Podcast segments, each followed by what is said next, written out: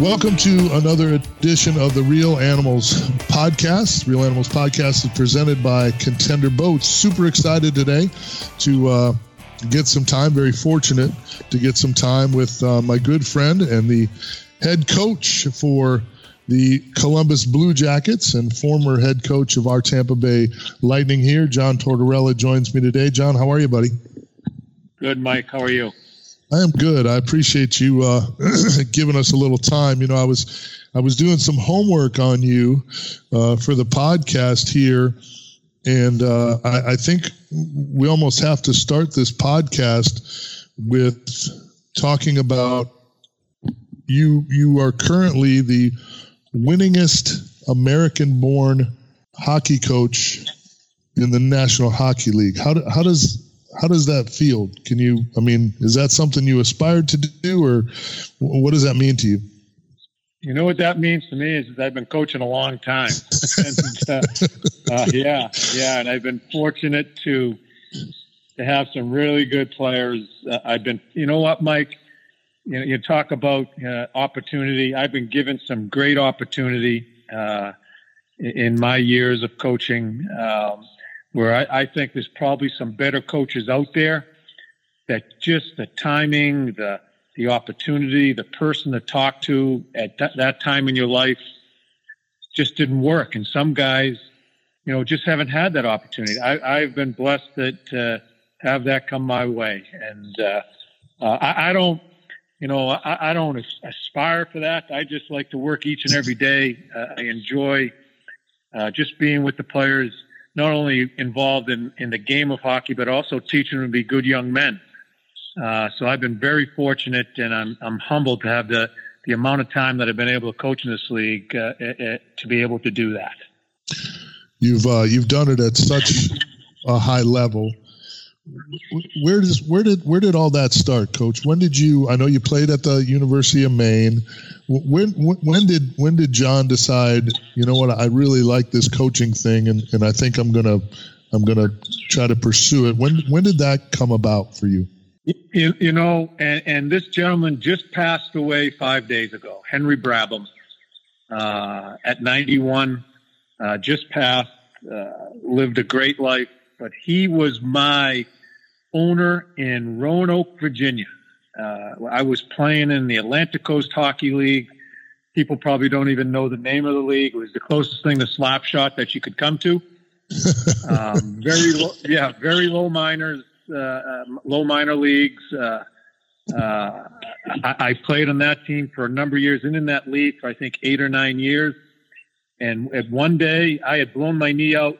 Uh, I had struggled to get back into playing again, and that's when he asked me to coach that team. That that I was playing with for like four or five years prior. So he gave me my first opportunity to uh, to test the waters in coaching. I never, never, I never thought I was going to stop playing in that mess of a league. I, I was having so much fun playing.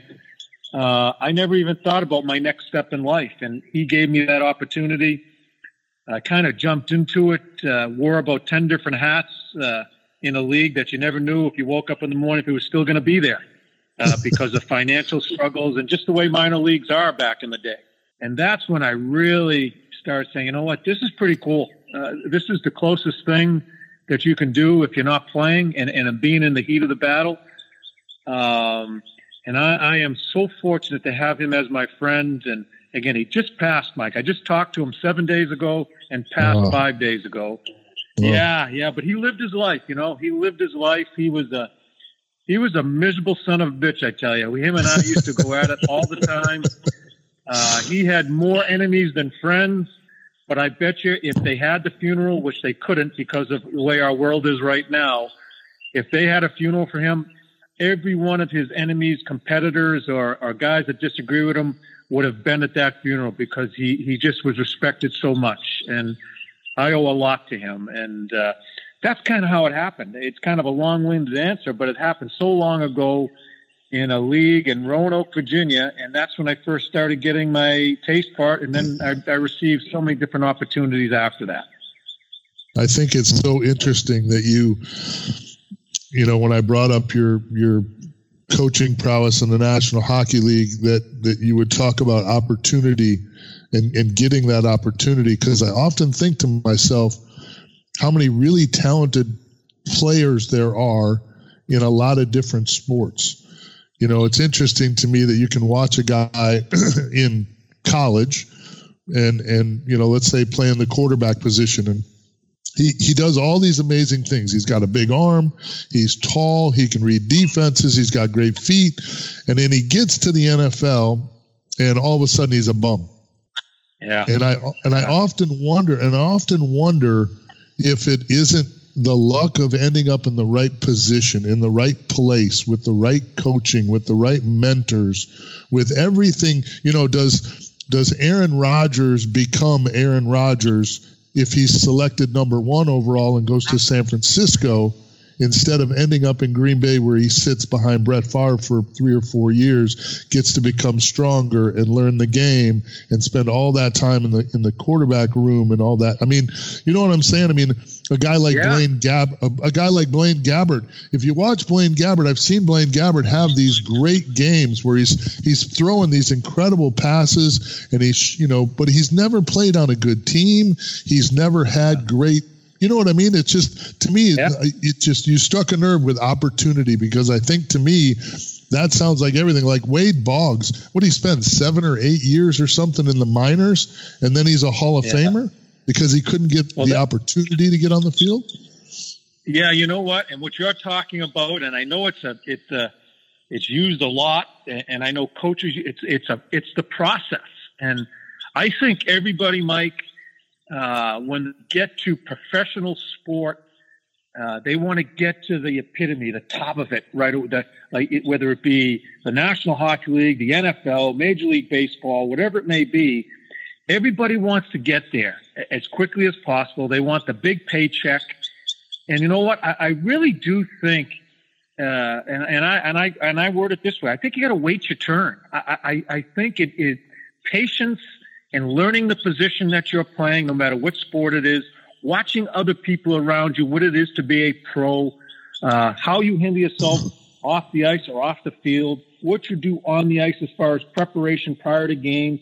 All that stuff has to be learned. I don't care if you're a, a number one pick or you're the 240th pick. You still have to learn that. And everybody's in a rush to get there. And if you miss some steps, I think that's what hurts your foundation, and you may go up and down in your career. And right. uh, you, you start, you, you, know, you talk about Aaron Rodgers. I, I, he he played behind. And listen, I don't agree with a lot of things. Uh, you know how Brett Favre's handled himself in certain situations and, and all that, but he he can play, and yeah. he is one of the ultimate competitors that I've ever seen play professional sports. For a young guy to come in and watch him and what he had, even with all his injuries and what he had to do to get on the field, that that is uh, that's priceless. You, you you need to see that, and uh, I I this is a subject I could talk about all day long because I do believe in the process, and I think you need to wait your damn turn. And, yeah. and the bottom line is, waiting your turn, you're going to be a better person, and you're going to be a better player this kind of leads me I'm, I'm, kind of leapfrogging my notes here a little bit but it, it it it leads me to because we're on the subject i want to talk about you know for those people who don't know um, 2003 2004 stanley cup champion you're the coach. Mm-hmm. tell me what and, and again this just came into my jumped into my head because i was thinking about this you know last night. Tell me what dave andreychuk meant to that team because wouldn't it be the same thing you're talking about right there is helping some of your your really young talented guys or just your talented guys. Some of them weren't that young but some of those you had so much talent on that team. And then it seemed like Dave Andreychuk came in and just getting to know Dave a little bit that I have I pictured Dave kind of being that guy kind of getting yeah. fine tuning the rest of the things you guys needed to help you get over the hump. Dave Andreychuk he came to us and towards the end of his career. Uh, and remember, his career was, I, am not sure if he still leads the NHL in power play goals. I'm not sure if he's been surpassed, but he was an offensive guy. Didn't check a lick, couldn't check his hat. And, uh, yeah, he, he, he thought offense and, uh, and then he came to us. I ended up using him as kind of a checking center uh, a, a guy that I moved around in the lineup. He certainly played on the power play in front of the net. Did all the little things that when, when in his heyday of his career, he didn't even think about. He just wanted to score goals. He, he wanted to play on the offensive side of the puck and, and, and go, go play in that end. But he did all the little things and, and, and which we had such a young team there. And quite honestly, a young team and young coaching staff. And we really didn't know what we were doing. We were just playing. and he was certainly a conduit from what the coaching staff wanted out of the players to to to and Andy we used Andy to get that message to the players. And the players use Andy as a mess- use a messenger to get them to us also.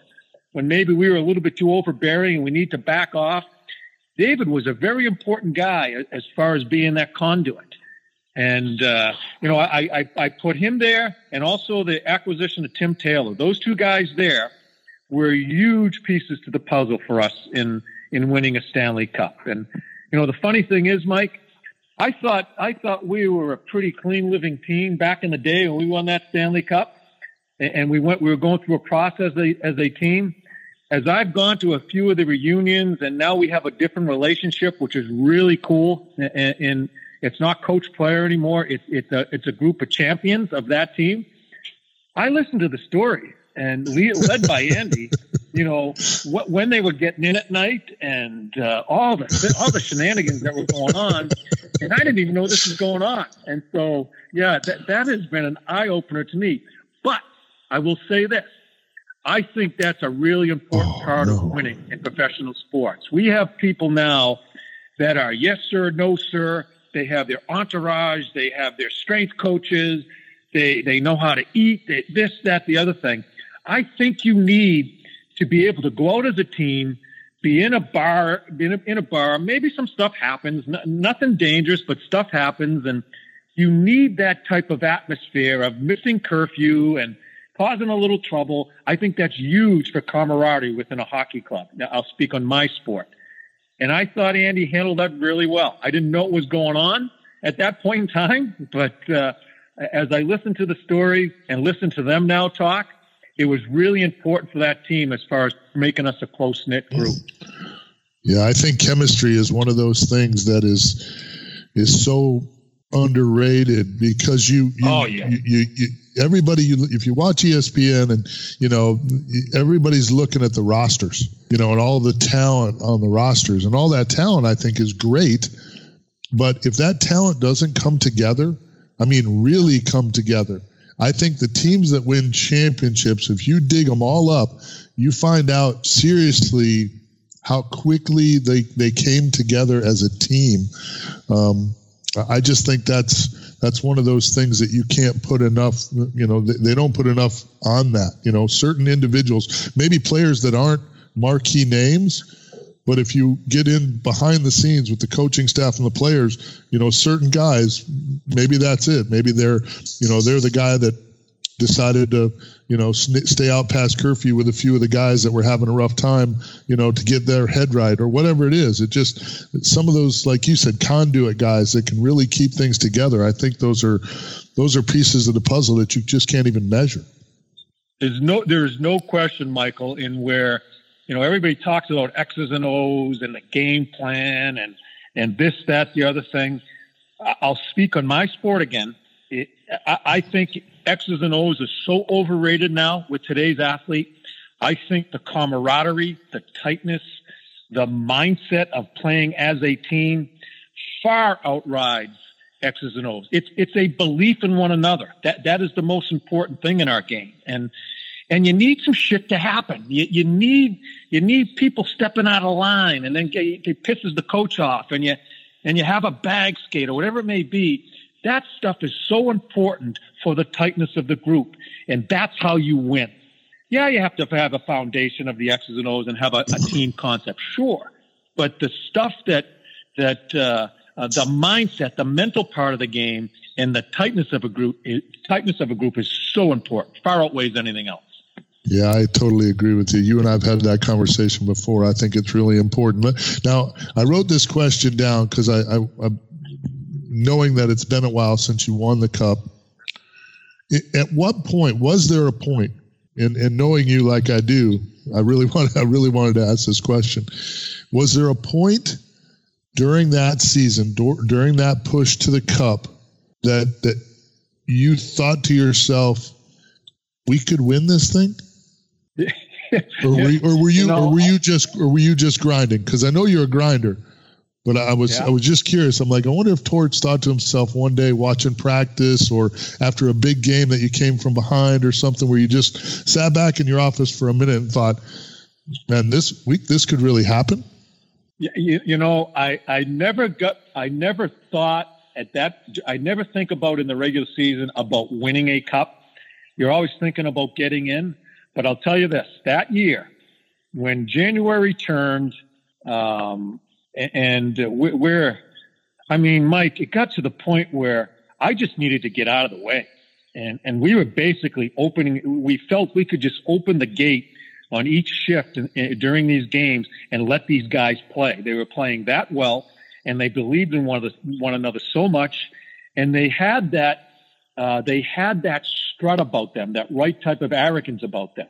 Uh, yeah, it was it was in middle of January. I forget what our record was at that point in time, but uh, I remember talking to Rammer and, and, just every. I said, let's just get out of the way and uh, let these guys go here. And then when we traded, and Jay Feaster does not get enough credit, does not get enough credit for us winning a cup there. He handled me and Vinny. Remember, Vinny and I were fighting all the time. I was fighting with the team early on I was fighting with every player early on those few years as we as we were beginning to try to get a winner. Jay Jay traded for Darryl Sydor way before the trading deadline. Uh, it, it, happened a lot lot earlier than the deadline. We hear about all these deadline deals, and Sid got to play with us a lot longer than deadline deal players do before they get to the playoffs. I thought that was a major major point uh, within our lineup that helped solidify our back end. And Jay Feaster does not get enough credit for us winning that Stanley Cup. But uh, uh, yeah, we we just we didn't know what we were doing, and and, and the guys were so young and so uh, they didn't feel the pressure. And, and, I weigh that. Do you have a veteran guy understand what pressure is because he's been in it before, or do you have a young guy that has no clue what's going on uh, and, and just let him play? I wonder which better. And uh, yeah, so that that month of January was when I said, you know what, we got a pretty good team here, and uh, so let's let them go. And uh, yeah, it, it, it's so much fun to talk to them now in, in a whole different type relationship uh, about some of the stories that we had, not just in that Stanley Cup year, but just the process we went through as a group for a number of years prior. Yeah, I think it's always fun to look back on uh, look back on those great moments. So I, am gonna I'm gonna kind of regress because I jumped into the, the Lightning Cup thing because of Andreychuk, because of Dave, and and I, but so I, and I don't want to skip over this because to me this is a big deal, and I, I just I wonder where it, it ranks for you. Um, and again, I, I kind of cheat with these questions because I know you. Um, so, w- tell me what it meant to you and what it was like to coach Team USA. Yeah, that that's uh, uh I get goosebumps right now. That, that that's a uh, especially now. It, it, uh, you, know, with with my family, and I don't. I, I, if I can be a little selfish and talk about my family, my son has been a uh, special operations ranger for now. He has been deployed ten times. Uh, he's been at it now, I think, nine years. Um, I've gotten to learn more and more about the military. I've got to meet the men and women uh, we had the cup for two years. Remember, we had the lockout after we won the cup, so we were yep. able to take that to MacDill.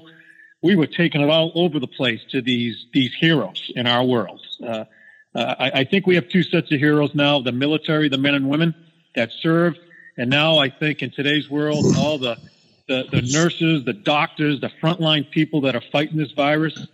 I think we've got some I, amazing people. Uh, so, you know, so in dealing with that and just the honor of, of the flag, uh, I have been so fortunate, so fortunate to be involved in these international tournaments representing your country. It, it's not, it's not league standings. It's, it's not stats. It's, it's about your country. And uh, are you kidding me? To be part of that, Olympics, World Championships, with the American flag. Uh, I, it's nothing but an honor uh, to be involved in those situations. Yeah, I, uh, I, I can't imagine. I got I get goosebumps thinking about those of my friends that get to do it. I I remember, you know, I've got a pretty good relationship with Smith and uh, former goalie of the Tampa Bay Lightning and all that. When I got to watch, even though it was obviously he's Canadian, so it was Team Canada, but when I got to watch him win a gold medal, I was just I was so ecstatic for him just because I knew yeah. in knowing him what it meant to him. So it, it's yeah. it's an interesting piece. Anytime I I see that you know somebody gets to represent their country, to me that would be you know be just ridiculous. I don't know if they'll if they'll ever have a, uh, Team USA saltwater fishing team or not, but I would definitely uh, I would definitely try out. I probably wouldn't I probably wouldn't make it, but I'd try out, Coach. I would definitely yeah, try out. You, All right, you know, so you know, one, you know what the, the, the the greatest thing about it, Mike, is you know they're watching overseas, whether it be in Iraq, Afghanistan, no matter where our troops are at, they are watching they are watching those teams play, and we are part of of uh, their excitement or their release to get away from what they are doing and, and, the shadow that they cast over us. I mean, the real life stuff that they're doing. They, they consider some of the USA players or or, or really Canada or of, of, of, they hold them on a on a pedestal and where my gosh what they're doing over there to give us the opportunity uh, that's what's really cool about it because you know they're watching. And so, yeah, yeah. It, it, it's a, it's, it's, it's such a scary honor. It, it's, it's, we're so blessed to have the opportunity. Yeah, in a in a world, and I say this during my radio shows all the time. You know, I make it a point to thank our men and women service members. You know, just about every show, um, and I try to remind people that the, the, the those that are over there that are serving our country right now, in these crazy times before the virus, before all this, that are just in Afghanistan, in Iraq, in these crazy places, so that we don't have to visit another 9 11 here in our country. They're not, they weren't drafted. They're, they're, these are volunteers. They're volunteering to go serve our country. To me, yeah. that puts them even on a higher. It's not like, hey, your number's up, you need to come. These guys are like, no, no, I'm in line. I'm ready to go. I want to go to the yeah. desert I'm willing to stand up for our flag. To me, you know, those the men and women service members, you know, your son included, just you know, God bless them. I, and you know, I'm I'm a veteran. I'm, I spent seven years in the military, but when I was in, we didn't have any of this going. I don't even take it. I don't even take my team, my time in the service all that serious because I just played a lot of hoops. I mean, I played on the base team overseas and got to play a bunch of basketball at MacDill. You know what I mean? I mean, yeah. you know, we fixed some jets and we did some, you know, we some, flew some planes, but we weren't getting shot at. We did, you know, nobody even knew what an IED was. You know, these kids yeah. and, and yeah. guys and gals today, they go overseas, they're dealing with, you know, I mean, and, and I watch that stuff on TV. That, that desert over there is a hellhole. So I just, those, those are our, you know, those are true heroes right there for sure. And and so I have, I have one. Go ahead. Go ahead, Mike. No, I'm sorry. You go ahead. one, I have one more one more hockey question, and then I want to talk a little bit about fishing because I love to fish. So, and this might be the toughest question for you, but I think it'll be very interesting, and and and so I'm going to ask it. You've been coaching a long time, Torts, obviously how how have you grown as a coach? What has John Tortorella learned from you know the the slapshot league to now the head coach of the Columbus Blue Jackets? What what what stands out to you that that has changed about John Tortorella, the coach? That that's that's that's easy for me because I was uh, early on in my career. I was an absolute idiot when it came to dotting every I, crossing every T, uh, hounding the players uh, on every mistake they made on the ice. Um, I, I, was, it, it, it, I think I, I made some major mistakes and where I think I paralyzed players through overcoaching them. uh, I have, I have, and, and Mike Sullivan and I, Mike Sullivan, coach of the Pittsburgh Penguins, and him and I coached for a number of years together. He has two Stanley Cups in his back pocket. We talk about this all the time. And it's the evolution of a coach, and where I am almost totally a 360 right now as far as realizing that it is a game of mistakes. You can't correct every mistake. You can't drive a player crazy talking about every mistake. You have to get out of their way. You have to allow them to make the mistakes so they can become better players the next time they have the chance to make that play.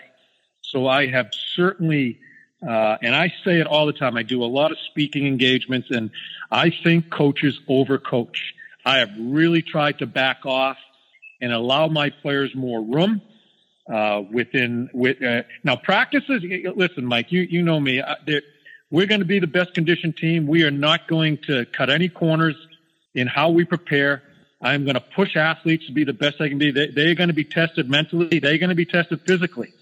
But you also have to allow them to play, I guess is the best way to put it. Where early in my career, I think I got in people's way because I wanted them to play my way and I wouldn't allow them to express themselves as a player. And uh, that that is certainly something that I work on every day, and it's something I talk about every every day. I have an opportunity with young coaches: is don't overcoach. These are great athletes. You have to allow them to be instinctive and get about your business that way. I, I hope that answers the question. Yeah, it really does, and, and uh, it's funny that you answered it like that because it i think to myself all the time in, in the last four or five years being able to do some coaching with my daughter it was interesting to was i've always been an assistant because i have a very busy schedule so i couldn't be a head coach that they had a certain way that they were going to play and i always thought to myself okay well i think that's great to have a plan of how you want to play the game if you don't have the players to play that style and you try to yeah. force those players to play the way you want the game to be played, you're going to fail because your kids or your players can't do that. They're not either physically up to that challenge or, you know, they're not athletic enough to do exactly what you envision you want them to do. So I think you have to somehow, you have to, I, I every coach has a philosophy and i get that i have my own philosophies but do you know you have to be willing to look at, at a player and say that player can't do that very well but that player does this really well so maybe. This and make sure that we do what that player does well versus what we want that player to do well that he or she can't do yeah and, and if you try to push it upon them you, you, it is a failure. You're not going to be coaching much longer. I'll tell you right now. Hmm. You, you'll lose your job or, or whichever situation you're in. And it's the player's game. We forget that. I, I think coaches, the egos get in the way and you like to pound your chest a little bit and it's my way. And it's the player's game. The, the biggest point the coach has to understand is see what you have as a group and play a style that best suits them to be successful. And uh, sometimes you have to eat it. Uh, sometimes you may not like some of the things going on, but you have to eat it because it gives you the best opportunity to be successful. I think that was answered. Awesome. Awesome. So let's talk a little fishing. Um, obviously, that's how you and I met. And I remember, I remember distinctly uh, several times you and I on the boat together um, a couple of those times when it was just you and I. And I remember thinking to myself, and no, this is when you were coaching the Lightning, and you know, obviously a lot of stress going on and things going on. And I remember you seeming extremely relaxed when you got on the water. When when you had time to call me and say, "Hey, pick me up. I want to do some fishing." I just remember you being really peaceful and relaxed. When, when did when did fishing become a part of that for you? Is it something you did as a kid, or is it something that came to you later in life?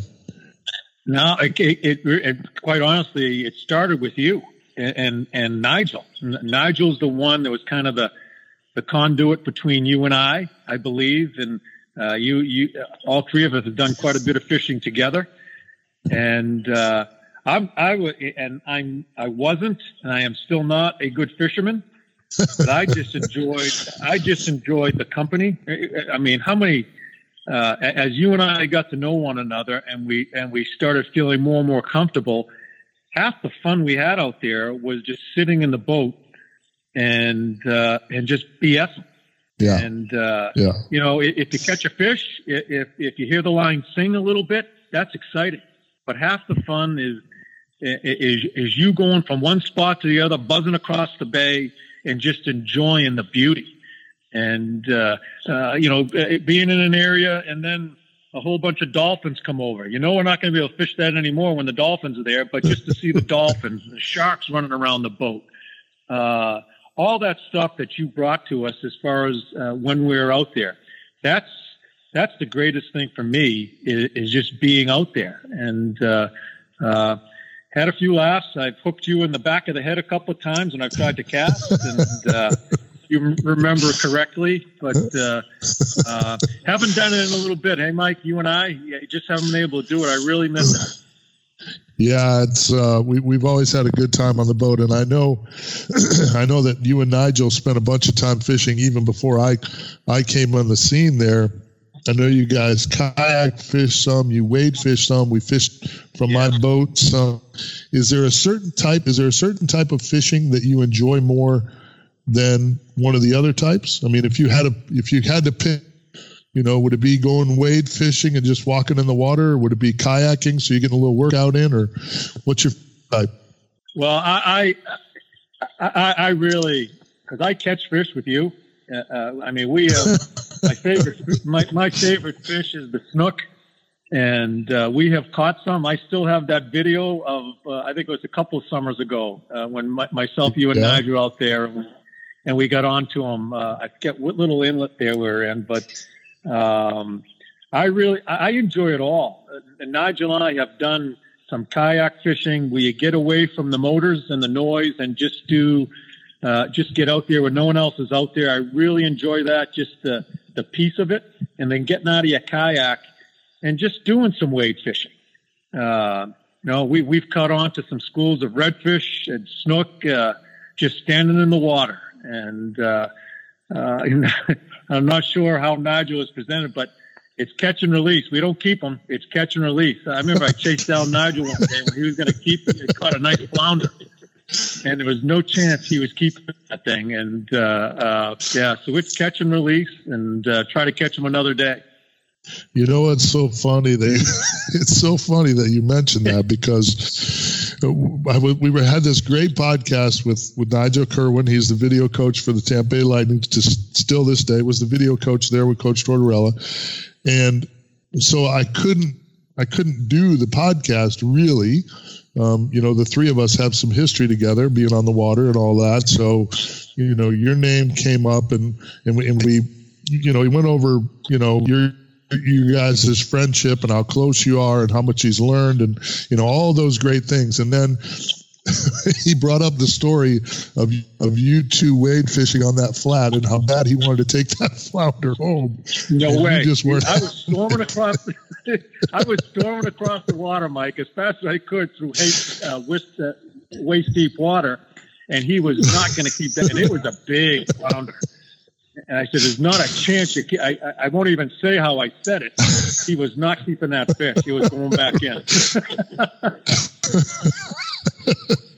he is so funny that you mentioned that because that that story was so funny when he told it uh, on the podcast. It was it just exactly like that too. He said Torts was not having it, and he said he, he said I thought he was kidding. And then he just kept he kept walking towards me, and then I yeah. decided he's not going to let me keep this flounder. So that I was I was plowing through the water. I was plowing through the water as quick as I could. that is absolutely hysterical. Well, I had one other question, and and that was to ask you about your favorite fish, but uh, you kind of already gave that away. You love love to snook fish, huh? You you have turned me on to that. You you have. Remember when I first started, and I remember I yank the teeth out of fish when I whenever I feel it. You know, and you've taught me. I think I've become better because of you. Where all you tell me is just real, real, real, real. How many times you said that to me? But I usually try to yank it, and uh, you use. Uh, if I can try to show a little bit of my uh, knowledge as far as what you, those circle hooks you use, you don't have to. You don't have to yeah. yank onto it. Just reel.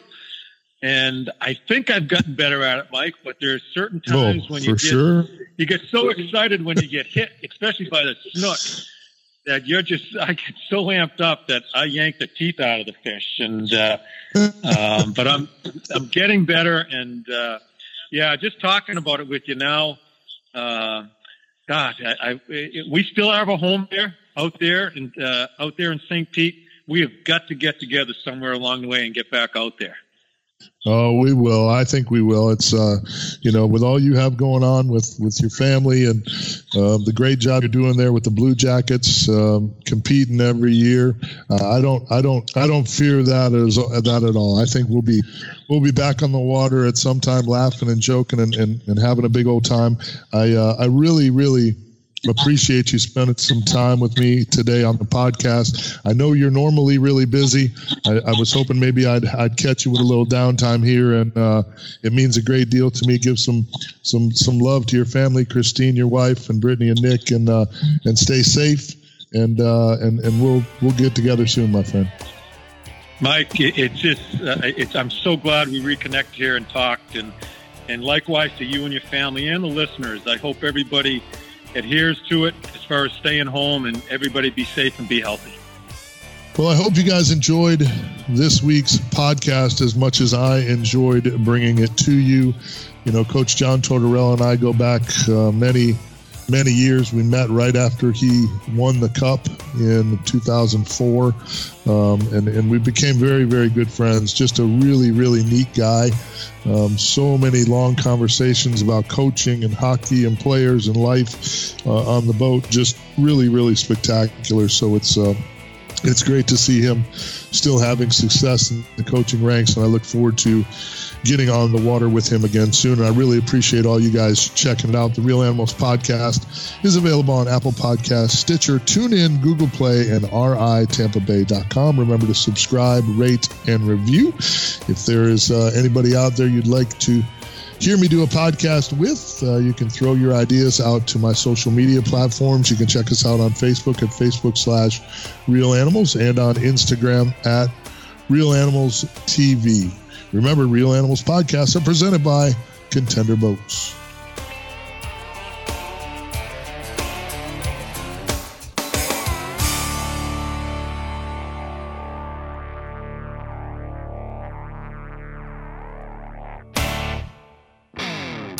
Radio Influence strives to bring you excellence in podcasting. We work with personalities like TV chef Brian Duffy, radio personalities like Ian Beckles, news and political pundits like independent journalists Frank and Tracy Beanz, experts from the sports world like veteran football scout and coach Chris Landry, pro wrestling personality David Penzer, MMA experts Jason Floyd and Daniel Galvan, and strength and conditioning coach Jeff Krishell. If you're looking for food, sports, music, entertainment, politics, no matter the topic, Radio Influence has something for everyone. All of Radio Influence's programming can be found on Apple Podcasts, Stitcher, TuneIn Radio, Google And RadioInfluence.com.